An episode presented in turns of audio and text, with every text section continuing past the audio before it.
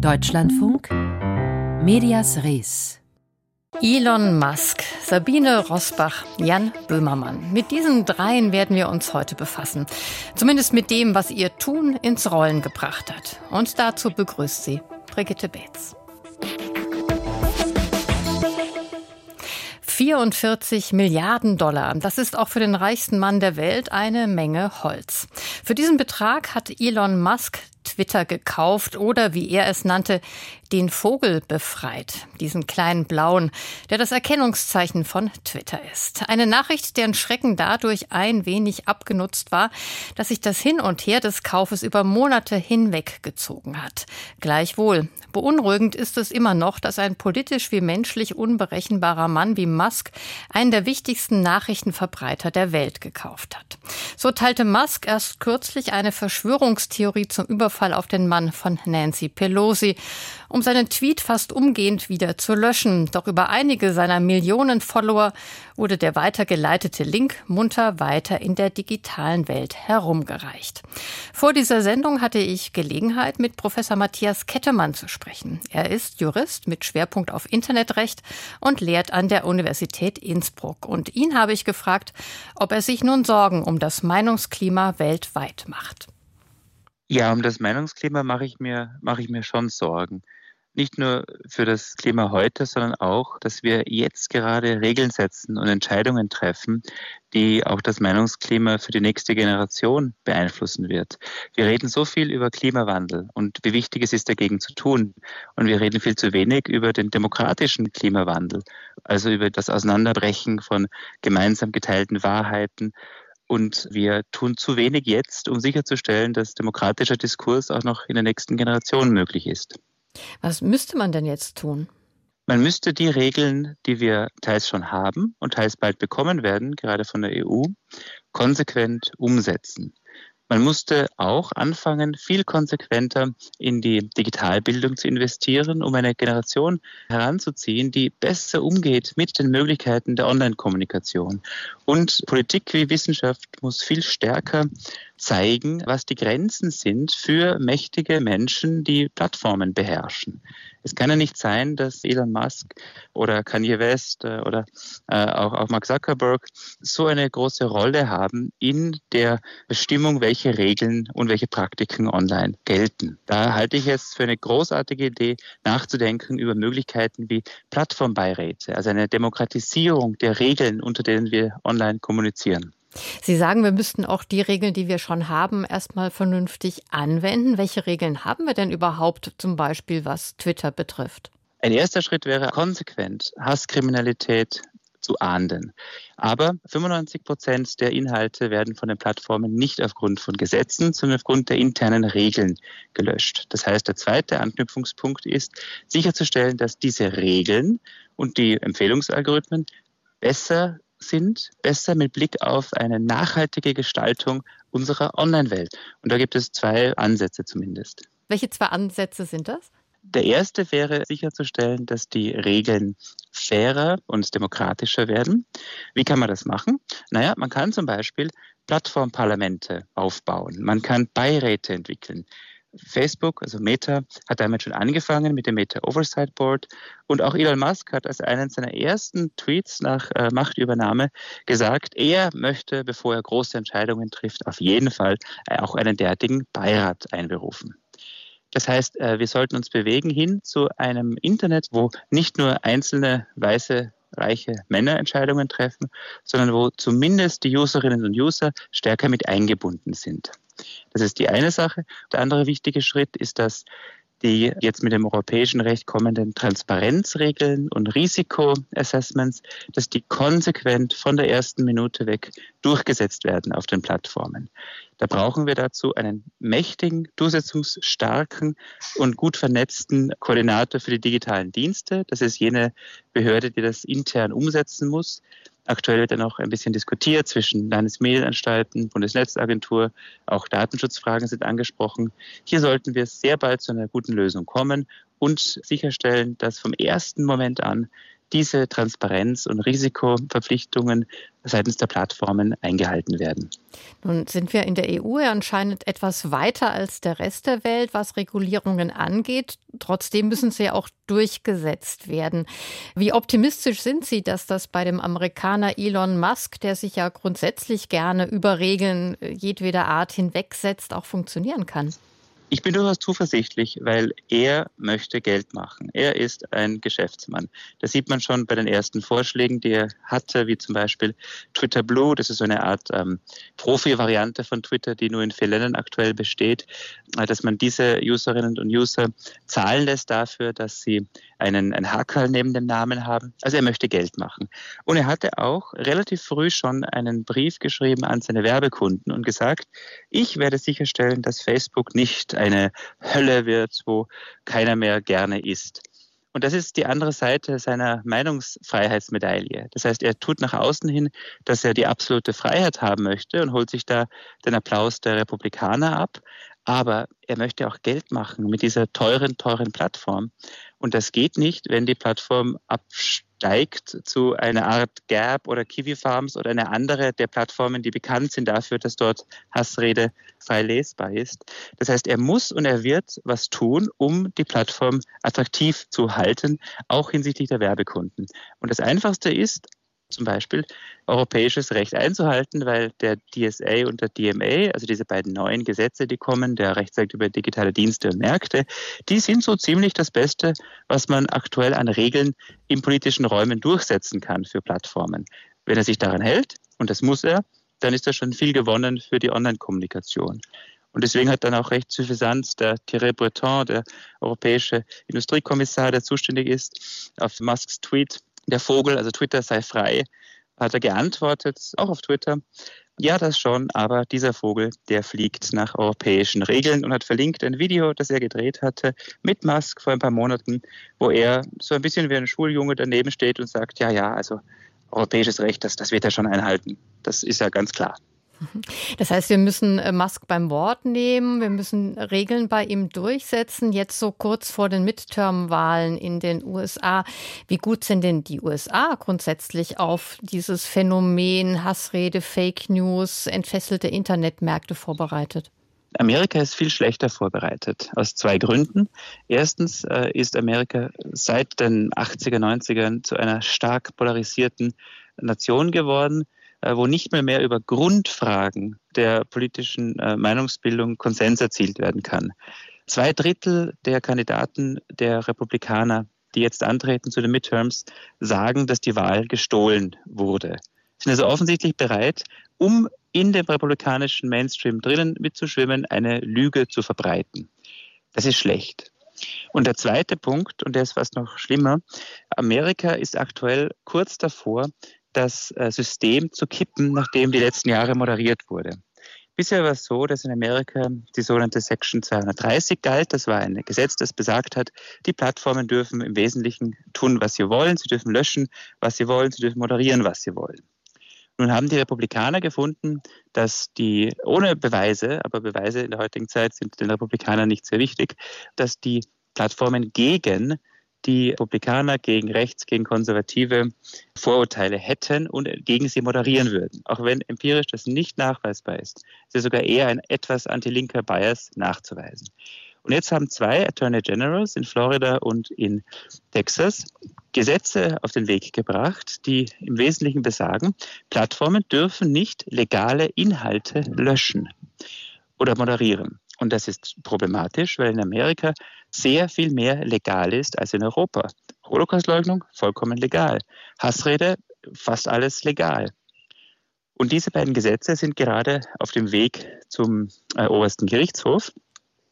Und die Vorinstanzen, teils schon durch Trump-Richter besetzt, haben sie großteils durchgewunken.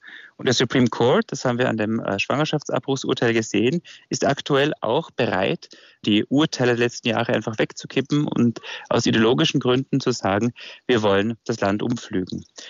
Es besteht also die Gefahr, dass der Supreme Court sagt, diese Gesetze sollen weiterhin Bestand haben und in der Tat dürfen die Plattformen nur wirklich illegale Inhalte löschen und wegmoderieren.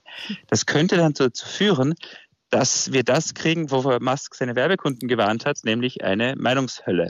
Es gibt da gewisse, gewisse Wege raus. Ne? Also es gibt zum Beispiel, die Gesetze lassen die Möglichkeit offen, dass die Plattformen verschiedene Modelle anbieten. Ne? Also eine Grundversion ohne algorithmische Moderierung und dann verschiedene Angebote. Das heißt, man könnte sagen, es gibt dann ein Twitter für die Riskanten, das wird nicht gut moderiert. Und dann gibt es einen Twitter für die Linken, ein Twitter für die Rechten, ein Twitter für die Leute, die gerne Katzenbilder sehen oder die, die gerne politische Lügen hören.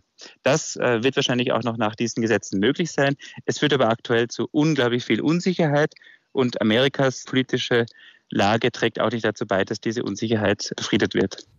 Pessimistische Worte von Matthias Kettemann, Rechtsprofessor an der Universität Innsbruck.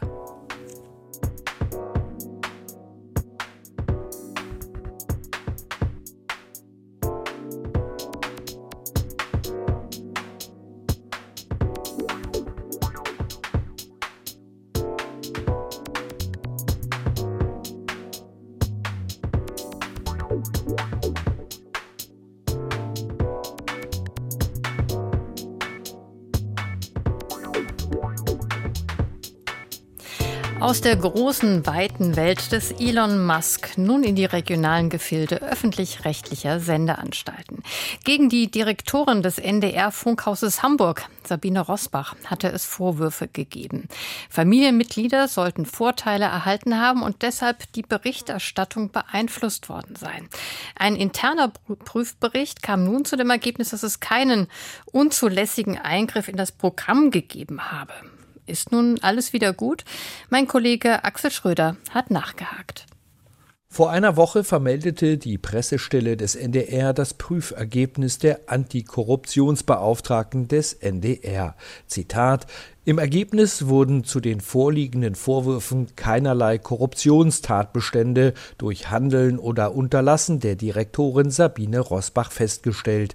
Die Vorwürfe der vergangenen Wochen haben sich somit als falsch herausgestellt. Zitat Ende. Allerdings hatte die Antikorruptionsbeauftragte nur geprüft, ob sich Sabine Rosbach ein strafrechtlich relevantes Fehlverhalten geleistet hat. Ein Fehlverhalten also, das auch zu einer Verurteilung vor Gericht hätte führen können. Einen anderen Schwerpunkt hatte die Prüfung durch die NDR-Journalistin Sif Stippekohl und ihren Kollegen Eckart Reimann. Sie sollten nicht nur prüfen, ob Rosbach ihre Stellung zur Begünstigung ihrer Töchter genutzt haben könnte, sondern auch, inwieweit Rosbachs Führungsstil problematisch war. Das Ergebnis fällt eindeutig aus, so Eckart Reimann. Den Führungsstil von Sabine Rosbach kann man beschreiben als autoritär, als durchregieren, sogar von einem Fürstentum war die Rede, mehrfach und relativ rigide und rau. Sie ist in Konferenzen Leuten über den Mund gefahren, hat sich teilweise Kritik verbeten. Das wurde auch mal persönlich dabei. Der Ton wurde laut. Reimann und Stippekohl gehören nicht zum Hamburger, sondern zum Landesfunkhaus in Hannover. Am 19. September hatten die beiden in einer E-Mail an alle Hamburger Kolleginnen und Kollegen angeboten, für vertrauliche Gespräche zur Verfügung zu stehen. Über 70 Personen haben sich bei ihnen gemeldet und davon berichtet, welche Folgen Rosbachs Führungsstil hatte.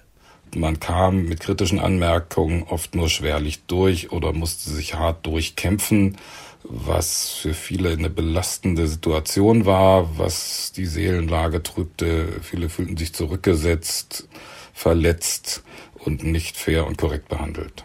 Vor allem Mitarbeiterinnen und Mitarbeiter ohne feste Verträge fühlten sich durch die Äußerungen ihrer Chefin verunsichert. Also da war eine Situation, da fand sich fürs Wochenende niemand, der da eine bestimmte Geschichte machen wollte und dann fielen Sätze von Sabine Rosbach, na, da muss ich mir mal die ganzen Verträge der Freien hier angucken, ob wir die denn alle verlängern wollen. Es gäbe ja hier eine lange Schlange von hier bis zum Bahnhof von Leuten, die den Job auch machen wollen würden. Das kann man als Freier natürlich nur als Anfrage seiner Beschäftigungslage betrachten. So war das wahrscheinlich auch gemeint. Seit Freitag vergangener Woche ist der 30-seitige Bericht von Eckhard Reimann und Siv Stippekohl öffentlich. Neben der Mitarbeiterschaft haben die beiden auch den ehemaligen NDR-Intendanten Lutz Marmor, seinen Nachfolger Joachim Knut und auch Sabine Rosbach selbst befragt. Sie gab zu Protokoll, Zitat, Angst ist ein schlimmes Gefühl, aber gegen Angst kann man nicht argumentieren, denn das Gefühl anderer kann man nicht kommentieren. Entweder das Desaster war so groß oder es wird jetzt groß gemacht. Ich erwarte von gehobenen Redakteuren, dass sie sich melden, wenn sie so leiden. Ich verstehe nicht, wie man zwölf Jahre lang in Angst arbeiten kann. Zitat Ende. Neben den kritischen Anmerkungen des neuen Berichts finden sich aber auch entlastende Aspekte. Dass Sabine Rosbach ihrer Tochter zu einer festen Stelle bei NDR Kultur verholfen hätte, sei Spekulation. Belege dafür haben Stippekohl und Reimann nicht finden können. Und auch eine systematische Einflussnahme auf die Berichterstattung zugunsten ihrer anderen Tochter sei nicht beweisbar. Wenn wir die sehr konkrete Frage stellen, hat sie gegen alle Regeln und gegen ihre Redaktion in einer systematischen und äh, unzulässigen Weise dafür gesorgt, dass dem Angebote der Agentur ihrer Tochter im Programm landeten, dann kann man das in dieser Form so nicht belegen. Dazu reicht es einfach nicht von der Menge und von den Belegen her. Allerdings hätten die Mitarbeiterinnen und Mitarbeiter von Rosbachs Verbindung zur PR-Agentur gewusst. Zusammen mit dem rauen, einschüchternden Klima, zusammen mit den von Rosbach an die Redaktion weitergeleiteten Agentur-E-Mails hätten sich dann viele seiner Kolleginnen und Kollegen nicht mehr frei in ihrer Entscheidung über die Programminhalte gefühlt, so Eckart Reimann. Auch nach dem Bericht von Eckhard Reimann und Sif Stippekohl soll die Aufarbeitung des Arbeitsklimas beim NDR weitergehen. Im Auftrag von Intendant Joachim Knut soll der Theologe und Manager Stefan Reimers die Stimmung und etwaige Missstände in allen Landesfunkhäusern abfragen und zusammen mit einem Team Lösungsvorschläge erarbeiten. Und das berichtete uns Axel Schröder.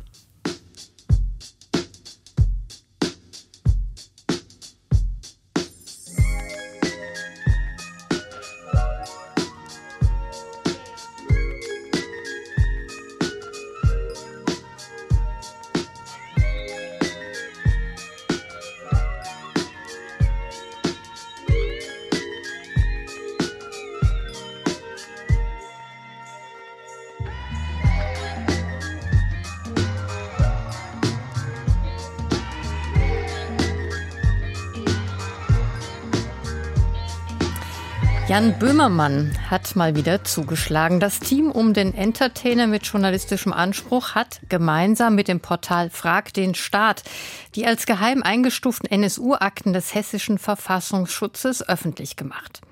Man habe die Akten komplett abgetippt und ein neues Dokument erstellt, um keine digitalen Spuren zu hinterlassen und die Quellen zu schützen, schrieb Böhmermann auf Twitter. Doch wer unter Verschluss stehende Akten veröffentlicht, kann sich strafbar machen. Nicht wenige Journalisten mussten sich deshalb schon wegen Beihilfe zum Geheimnisverrat verantworten. Und das, obwohl sie meist nur zitiert hatten. In der Regel wurden die Verfahren eingestellt. Hier aber wurde ein komplettes Dokument veröffentlicht. Ich bat den Verfassungsrechtler Christoph Degenhardt von der Universität Leipzig vor dieser Sendung um seine Einschätzung. Nun, es gibt Geheimhaltungsvorschriften, das ist klar, die können hier auch verletzt sein. Und ich meine, die haben auch durchaus ihren Sinn, denn es geht darum, dass Quellen nicht gefährdet werden, Informanten nicht gefährdet werden, dass insbesondere die Informationsquellen nicht versiegen. Also auch die Nachrichtendienste haben hier ein berechtigtes Interesse an Quellenschutz. Auf der anderen Seite steht natürlich das Informationsinteresse der Öffentlichkeit, das bei offenbar gegebenen Missständen, wie es hier der Fall war, doch einen hohen verfassungsrechtlichen Stellenwert hat. Und wenn es sich wirklich um ernstliche Missstände handelt, äh, dann kann meines Erachtens dem Informanten, also jetzt Böhmermann oder dem der Anstalt, durchaus zugute gehalten werden, dass sie hier berechtigte Interessen wahrnehmen und dass ihr Handeln insofern gerechtfertigt ist. Das folgt letztlich aus Artikel 5 Grundgesetz Freiheit der Presse. Nun scheint es aber so zu sein, dass die Inhalte des Dokuments nicht unbekannt sind. Also dass jetzt nichts aufgedeckt wurde, was nicht vorher schon bekannt gewesen wäre durch die Veröffentlichung. Mhm. So, ähm, ändert das etwas? Ja, gut, ich meine, hier ist die Frage, ob im Rahmen der Veröffentlichung neue Aspekte hinzutreten. Wenn natürlich die Sachen schon bekannt waren und er lediglich zugegriffen hat auf bereits bekannte Informationen, ja, dann ist es durchaus meines Erachtens im Sinn der Pressefreiheit, diese Informationen auch zugänglich zu machen. 120 mhm. Jahre sollten die Akten unter Verschluss bleiben. Ja, mm. Ist das denn gerechtfertigt? Ist das ein übliches Maß? Ich glaube, die Akten des Vatikan sind noch wesentlich länger unter Verschluss geblieben. Da glaube ich Zeiten von einigen hundert Jahren. Aber ich denke, äh, bei aller Respekt vor dem hessischen Verfassungsschutz, er ist nicht der Vatikan. Und ich glaube also nicht, dass wir hier Zeiten von 120 Jahren gerechtfertigt sind. Ich glaube, diese Sperrfristen sind meist so gefasst, dass sie über die Lebenszeit der Betroffenen hinausreichen. Ja? Aber 120 Jahre habe ich offen gestanden verwundert. Ja, 30 Jahre eine Generation wäre eine übliche Sperrfrist. Der Verfassungsjurist Christoph Degenhardt, das Hessische Landesamt für Verfassungsschutz, hat im Übrigen jetzt Strafanzeige gestellt, nicht gegen Böhmermann, sondern gegen Unbekannt wegen unrechtmäßiger Weitergabe von als Verschlusssachen eingestuften Dokumenten. Medias Res. Die Schlagzeile von morgen. Mein Name ist Mirko Nordmann. Ich bin Leiter der Content Unit Bramsche und Quakenbrück und arbeite beim Bersenbrücker Kreisblatt. Wir berichten morgen über den ersten regionalen Warnstreik der IG Metall. Nachdem in der Nacht von Freitag auf Samstag die Friedenspflicht geändert hat, standen mehr als 200 Arbeitnehmer vor den Werkstoren des Autozulieferers Lear Corporation in Bersenbrück und kämpfen für eine bessere Bezahlung. Und das war Medias Res für heute. Aber im Netz gibt es natürlich noch mehr für Sie von uns. Unter anderem unseren Podcast nach Redaktionsschluss. Deutschlandfunkhörer Andreas Meyer hatte uns geschrieben und er ärgert sich darüber, dass Hartz-IV-Empfänger so häufig als bildungsfern oder faul geschildert werden. Ich meine, ich weiß es selber. Ich kriege seit 2010 Hartz IV ergänzend und bin seit 2010 am Arbeiten. Vier Monate zwischendurch war ich mal arbeitslos, weil ich einen Arbeitsplatz gewechselt habe. Aber ansonsten habe ich immer gearbeitet und seit viereinhalb Jahren arbeite ich jetzt sogar Vollzeit, also wirklich 38,5 Stunden die Woche. Und es regt mich dann einfach immer wieder auf, dass die sagen, zum Beispiel Hubertus Heil in einem Interview im Deutschlandfunk, dass er sagt, er will jetzt nicht Geringverdiener gegen Bedürftige ausspielen. Wo ich mir dann auch sage, es gibt viele Geringverdiener, die auch Hartz-IV-Leistungen bekommen. Über Medienklischees, die Hartz-IV-Empfänger betreffen, hat sich Andreas Mayer unterhalten mit Marc Weise von der Süddeutschen Zeitung, Okan Bellikli vom Netzwerk Sozialjournalismus und meiner Medias Res-Kollegin Annika Schneider. Mein Name ist Brigitte Beetz und ich bedanke mich fürs Zuhören.